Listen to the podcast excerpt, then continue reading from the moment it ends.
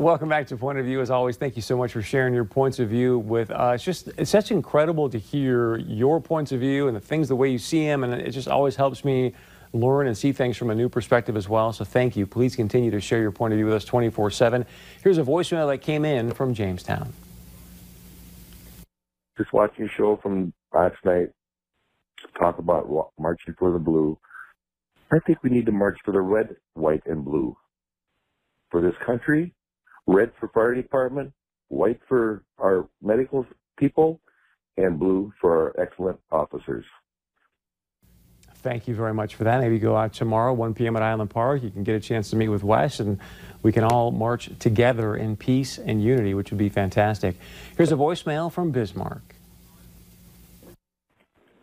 Hi, Chris.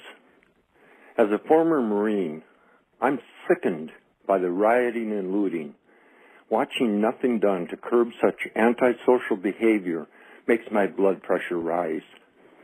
Upon joining the military, I took an oath to uphold the Constitution and defend America from enemies, both foreign and domestic.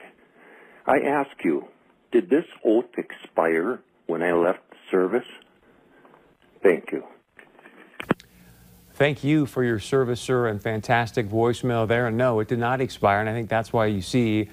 Uh, I think President Trump's doing the right thing by trying to say, hey, governors, do your thing. Obviously, they are breaching their oath, what you mentioned, by letting some of these cities burn. And now he's obviously deemed Antifa a domestic terror organization. More on that as more unfolds. Trust me, we will let you know.